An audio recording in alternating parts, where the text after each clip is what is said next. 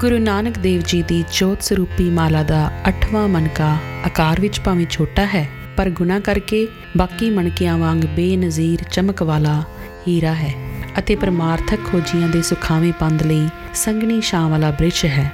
ਭਾਈ ਨੰਦ ਲਾਲ ਦੀ ਪਾਰਖੂ ਅੱਖ ਲਈ ਬਾਲਾ ਪ੍ਰੀਤਮ, ਸ੍ਰੀ ਗੁਰੂ ਹਰਕ੍ਰਿਸ਼ਨ ਸਾਹਿਬ ਜੀ ਬਜ਼ੁਰਗੀ ਤੇ ਮਹਿਰਾਮਤ ਦੇ ਭੰਡਾਰ ਹਨ। ਤੇ ਉਹਨਾਂ ਦਾ ਸਾਰਾ ਵਜੂਦ ਇਲਾਹੀ ਬਖਸ਼ਿਸ਼ਾਂ ਤੇ ਰਹਿਮਤਾਂ ਵਾਲਾ ਹੈ। ਅਕਾਲ ਪੁਰਖ ਨੇ ਆਪਣੇ ਸਾਰੇ ਖਾਸ ਪਿਆਰਿਆਂ ਤੋਂ ਵੱਧ ਉਹਨਾਂ ਨੂੰ ਸਲਾਹਿਆ ਹੈ। ਗੁਰੂ ਹਰਕ੍ਰਿਸ਼ਨ ਆ ਹਮਾ ਫਜ਼ਲੋ ਜ਼ੂਤ ਹਕਸ਼ ਅਜ਼ ਹਮਾ ਖਾਸ ਗਾਂ ਬਰਸਤੂਤ ਕੇਵਲ 5 ਸਾਲ ਦੀ ਆਯੂ ਤੋਂ ਹੀ ਜਦ ਹਜੂਰ ਨੇ ਗੁਰਿਆਈ ਦੀਆਂ ਮਹਾਨ ਜ਼ਿੰਮੇਵਾਰੀਆਂ ਦਾ ਪਾਰ ਉਠਾਉਣਾ ਸ਼ੁਰੂ ਕੀਤਾ, ਤਾਂ ਆਪਣੇ ਅਧਿਆਤਮਕ ਬਲ ਤੇ ਰਹਿਨਮਾਈ ਦੁਆਰਾ ਦੀਨਾ, ਅਨਾਥਾਂ, ਨਿਥਾਵਿਆਂ ਤੇ ਦਰ ਟੱਠਿਆਂ ਨੂੰ ਗੱਲ ਲਾਉਣ ਵਿੱਚ ਢਿੱਲ ਨਹੀਂ ਆਉਣ ਦਿੱਤੀ।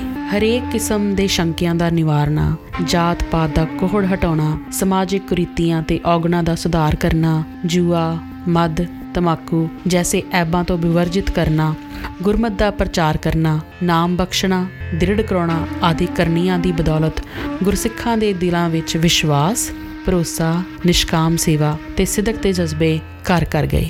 ਨਿਰਸੰਦੇਹ ਔੜ ਗ੍ਰਸੀ ਧਰਤੀ ਲਈ ਹਜ਼ੂਰ ਨੇ ਅਬਰ ਰਹਿਮਤ ਬਣ ਕੇ ਨਾਮ ਜਲ ਦੇ ਛੱਟਿਆਂ ਦੀ ਵਰਖਾ ਕੀਤੀ। ਪਰ ਦੋ ਸਿਰ ਕਡਵੇਂ ਪਰਉਪਕਾਰੀ ਕਰਮਾਂ ਨੇ ਗੁਰੂ ਨਾਨਕ ਘਰ ਦੀ ਮਹਿਮਾ ਤੇ ਵਡਿਆਈ ਨੂੰ ਹੋਰ ਚਮਕਾਇਆ। ਇਹ ਹਨ ਬੁੱਧੀ ਪਰਿਵਰਤਨ ਤੇ ਰੋਗੀਆਂ ਦੇ ਰੋਗ ਖੰਡਨੇ, ਜਿਨ੍ਹਾਂ ਦੀ ਝਲਕ ਹੇਠ ਲਿਖੇ ਗੁਰਵਾਕ ਤੋਂ ਪ੍ਰਤੱਖ ਦਿਖਾਈ ਦਿੰਦੀ ਹੈ। ਜਾਕੈ ਸਿਮਰਨ ਮੂਰਖ ਚਤੁਰ, ਜਾਕੈ ਸਿਮਰਨ ਕੁਲ ਹੈ ਉਦਰ, ਜਾਕੈ ਸਿਮਰਨ ਭਉ ਦੁਖ ਹਰੈ, ਜਾਕੈ ਸਿਮਰਨ ਅਪਦਾ ਟਰੈ, ਜਾਕੈ ਸਿਮਰਨ ਮੁਚਤ ਪਾਪ, ਜਾਕੈ ਸਿਮਰਨ ਨਹੀਂ ਸੰਤਾਪ। RAM ਨਾਮ ਦੀ ਵਡਿਆਈ ਤੇ 8ਵੀਂ ਜੋਤ ਦੀ ਉਸਤਤ ਦੀ ਅਪੇਤਤਾ ਬਾਰੇ ਭਾਈ ਨੰਦ ਲਾਲ ਜੀ ਦਾ ਬਚਨ ਹੈ ਮਿਆਨ ਹਕ ਵ ਉ ਫਸਾਲ ਉਲਵਰਕ ਵਜੂਦਸ਼ ਹਮਾ ਫਸਲੋ ਅਫਾਜ਼ਲ ਹਕ। ਅਰਥਾਤ ਸੱਚੇ ਪਰਵਦਗਾਰ ਅਤੇ ਉਹਨਾਂ ਵਿੱਚ ਕੇਵਲ ਵਰਕ ਦਾ ਫ਼ਰਕ ਹੈ। ਹਕੀਕਤ ਵਿੱਚ ਫ਼ਰਕ ਇੰਨਾ ਵੀ ਨਹੀਂ ਹੈ। ਇਹ ਤਾਂ ਨਿਰਗੁਣ ਤੇ ਸਰਗੁਣ ਸਰੂਪ ਦੀ ਤੁਲਨਾ ਕਰਕੇ ਦਿਖਾਈ ਦਿੰਦਾ ਹੈ। ਵਿਦਵਤਾ ਅਤੇ ਆਯੂ ਦਾ ਮਾਨ ਬਹੁਤ ਪ੍ਰਬਲ ਹੁੰਦਾ ਹੈ। ਪੰਡਿਤ ਲਾਲ ਚੰਦ ਇਸ ਦੀਰਘ ਰੋਗ ਤੋਂ ਬਚ ਨਹੀਂ ਸਕਿਆ। ਉਸ ਦੀ ਹਉਮੈ ਨੇ ਗੁਰਦੇਵ ਦੇ ਪਾਵਨ ਚਰਨਾਂ ਤੇ ਝੁਕਣ ਦੀ ਬਜਾਏ ਤਾਨਾ ਮਾਰਨੇ ਲਈ ਉਕਸਾਇਆ ਤੇ ਆਖਿਆ ਕਿ ਨਾਮ ਤਾਂ ਹਰੀ ਤੇ ਕ੍ਰਿਸ਼ਨ ਦੋਹਾਂ ਦਾ ਲਿਖਾਇਕ ਹੈ। ਕੀ ਇਹਨਾਂ ਨੂੰ ਗੀਤਾ ਦਾ ਗਿਆਨ ਵੀ ਹੈ? ਮੂਰਖ ਹੰਕਾਰੀ ਨੇ ਕਿੰਨੀ ਵੱਡੀ ਚੁਣੌਤੀ ਗੁਰੂ ਨਾਨਕ ਦੇਵ ਜੀ ਨੂੰ ਦਿੱਤੀ। ਗੁਰਦੇਵ ਜੀ ਨੇ ਪੰਡਤ ਦੀ ਤਸੱਲੀ ਦੇ ਨਿਸਤਾਰੇ ਲਈ ਆਪਣੇ ਮੁਖਾਰਬਿੰਦ ਤੋਂ ਕੋਈ ਉਪਦੇਸ਼ ਨਹੀਂ ਦਿੱਤਾ। ਬਲਕਿ ਰੱਬੀ ਬਖਸ਼ਿਸ਼ ਦੇ ਕਮਾਲ ਦਾ ਐਸਾ ਕੌਤਕ ਰਚਾਇਆ ਕਿ ਪੰਡਿਤ ਦੇ ਹੰਕਾਰ ਦਾ ਕੜ ਟੁੱਟ ਗਿਆ।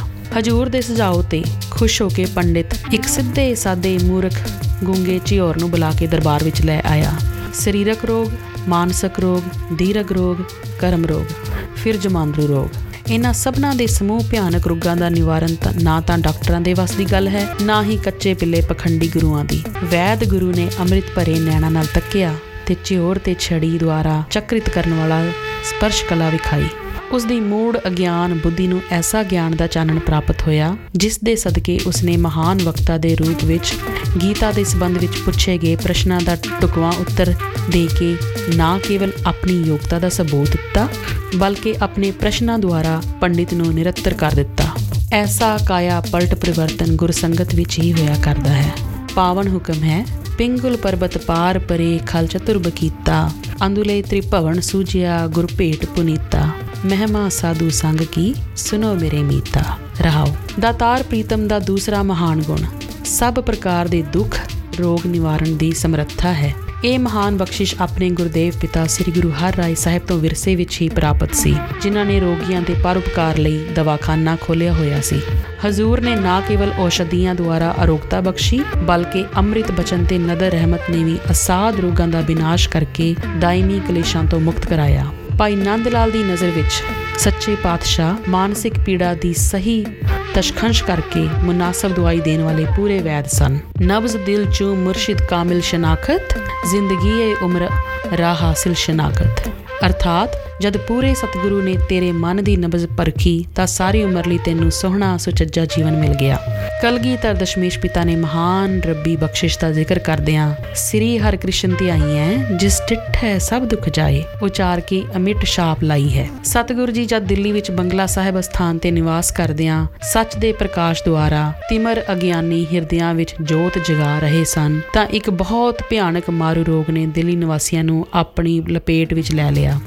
ਵੱਡੇ ਪੈਮਾਨੇ ਤੇ ਅਰੋਗਤਾ ਦਾਨ ਪ੍ਰਦਾਨ ਕਰਨ ਲਈ ਇੱਕ ਚੁਬੱਚਾ ਤਿਆਰ ਕਰਕੇ ਆਪਣੇ ਚਰਨ ਕਮਲਾਂ ਦੀ ਸ਼ੋਹ ਦੁਆਰਾ ਬਣੇ ਜਲ ਅੰਮ੍ਰਿਤ ਨਾਲ ਅਨੇਕਾਂ ਰੋਗੀਆਂ ਨੂੰ ਮੌਤ ਦੇ ਮੂੰਹ ਤੋਂ ਬਚਾਇਆ। ਸਾਰੀ ਦਿੱਲੀ ਵਿੱਚ ਬਖਸ਼ਿਸ਼ ਦਾ ਚਰਚਾ ਫੈਲ ਗਿਆ ਤੇ ਭਾਰੀ ਗਿਣਤੀ ਵਿੱਚ ਰੋਗੀਆਂ ਦੀ ਹਾਜ਼ਰੀ ਵਧਣ ਲੱਗੀ। ਸੰਗਤਾਂ ਠੀਕ ਹੁੰਦੀਆਂ ਗਈਆਂ, ਪਰ ਗੁਰਦੇਵ ਜੀ ਦਾ ਪੰਜ ਪੂਤਕ ਸਰੀਰ ਰੋਗਗ੍ਰਸਤ ਹੁੰਦਾ ਗਿਆ। ਇਉਂ ਕਿਰਪਾਲੂ ਦਿਆਲੂ ਸਤਿਗੁਰੂ ਜੀ ਨੇ ਦੁਖੀਆਂ ਦਾ ਦੁੱਖ ਵਡਾਉਂਦਿਆਂ ਆਪਣਾ ਚੋਲਾ ਇਵੇਂ ਤੇ ਆ ਗਿਆ ਜਿਵੇਂ ਰੋਗੀ ਸੰਸਾਰ ਦਾ ਸਾਰਾ ਰੋਗ ਆਪਣੇ ਸਰੀਰ ਤੇ ਲੈ ਲਿਆ ਹੁੰਦਾ ਹੈ। ਗੁਰਦੁਆਰਾ ਬੰਗਲਾ ਸਾਹਿਬ, ਆਪ ਦੀ ਪਾਵਨ ਯਾਦ ਵਿੱਚ ਐਸਾ ਜਗ ਪ੍ਰਸਿੱਧ ਸਾਂਝਾ ਮਾਨ ਸਰੋਵਰ ਦੁੱਖ ਨਿਵਾਰਨ ਹਾਰ ਅਸਥਾਨ ਹੈ, ਜਿੱਥੇ ਗੁਰਸਿੱਖਾਂ ਦੇ ਇਲਾਵਾ ਬਹੁ ਗਿਣਤੀ ਵਿੱਚ ਹਿੰਦੂ, ਮੁਸਲਮਾਨ, ਈਸਾਈ ਤੇ ਹੋਰ ਧਰਮਾਂ ਦੇ ਪੈਰੋਕਾਰ ਵੀ ਵਿਸ਼ਵਾਸ ਤੇ ਸਤਿਕਾਰ ਸਹਿਤ ਹਾਜ਼ਰੀਆਂ ਭਰ ਕੇ ਆਪਣੀਆਂ ਖਾਲੀ ਝੋਲੀਆਂ ਅਰੋਗਤਾ ਤੇ ਬਖਸ਼ਿਸ਼ ਦੀ ਖੈਰ ਨਾਲ ਭਰਦੇ ਹਨ। ਇਹ ਵੀ ਕਵੀ ਹੱਦ ਤੱਕ ਸੱਚਾਈ ਹੈ ਕਿ ਸਾਡੇ ਵਰਗੇ ਅਨੇਕਾਂ ਮੰਗਤਿਆਂ ਦੀ ਮੰਗ ਸਰੀਰਕ ਰੋਗਾਂ ਦੀ ਨਿਵਰਤੀ ਤੱਕ ਹੀ ਮਹਦੂਦ ਹੈ ਤੇ ਕੋਈ ਵਿਰਲਾ ਹੀ ਸੰਤ ਜਨ ਹੈ, ਜਿਸ ਦੀ ਇੱਛਾ ਅਧਿਆਤਮਕ ਪੰਧ ਵਿੱਚ ਪਹਿ ਰਹੇ ਬਿਗਨਾ ਦੇ ਵਿਨਾਸ਼ ਕਰਨ ਦੀ ਹੈ। ਜਦ ਕਿ ਬਖਸ਼ਣਹਾਰ ਦੀ ਬਖਸ਼ਿਸ਼ ਦਾ ਦਾਇਰਾ ਇੰਨਾ ਵਿਸ਼ਾਲ ਹੈ ਕਿ ਉਸ ਵਿੱਚ ਤਿੰਨੇ ਤਾਪਾਂ, ਸਰੀਰਕ, ਮਾਨਸਿਕ ਤੇ ਭਰਮ ਆਦਿ ਰੋਗਾਂ ਦਾ ਸਹਿਜ ਹੀ ਦੁਗਦ ਹੋਏ ਆਂਦਾ ਹੈ।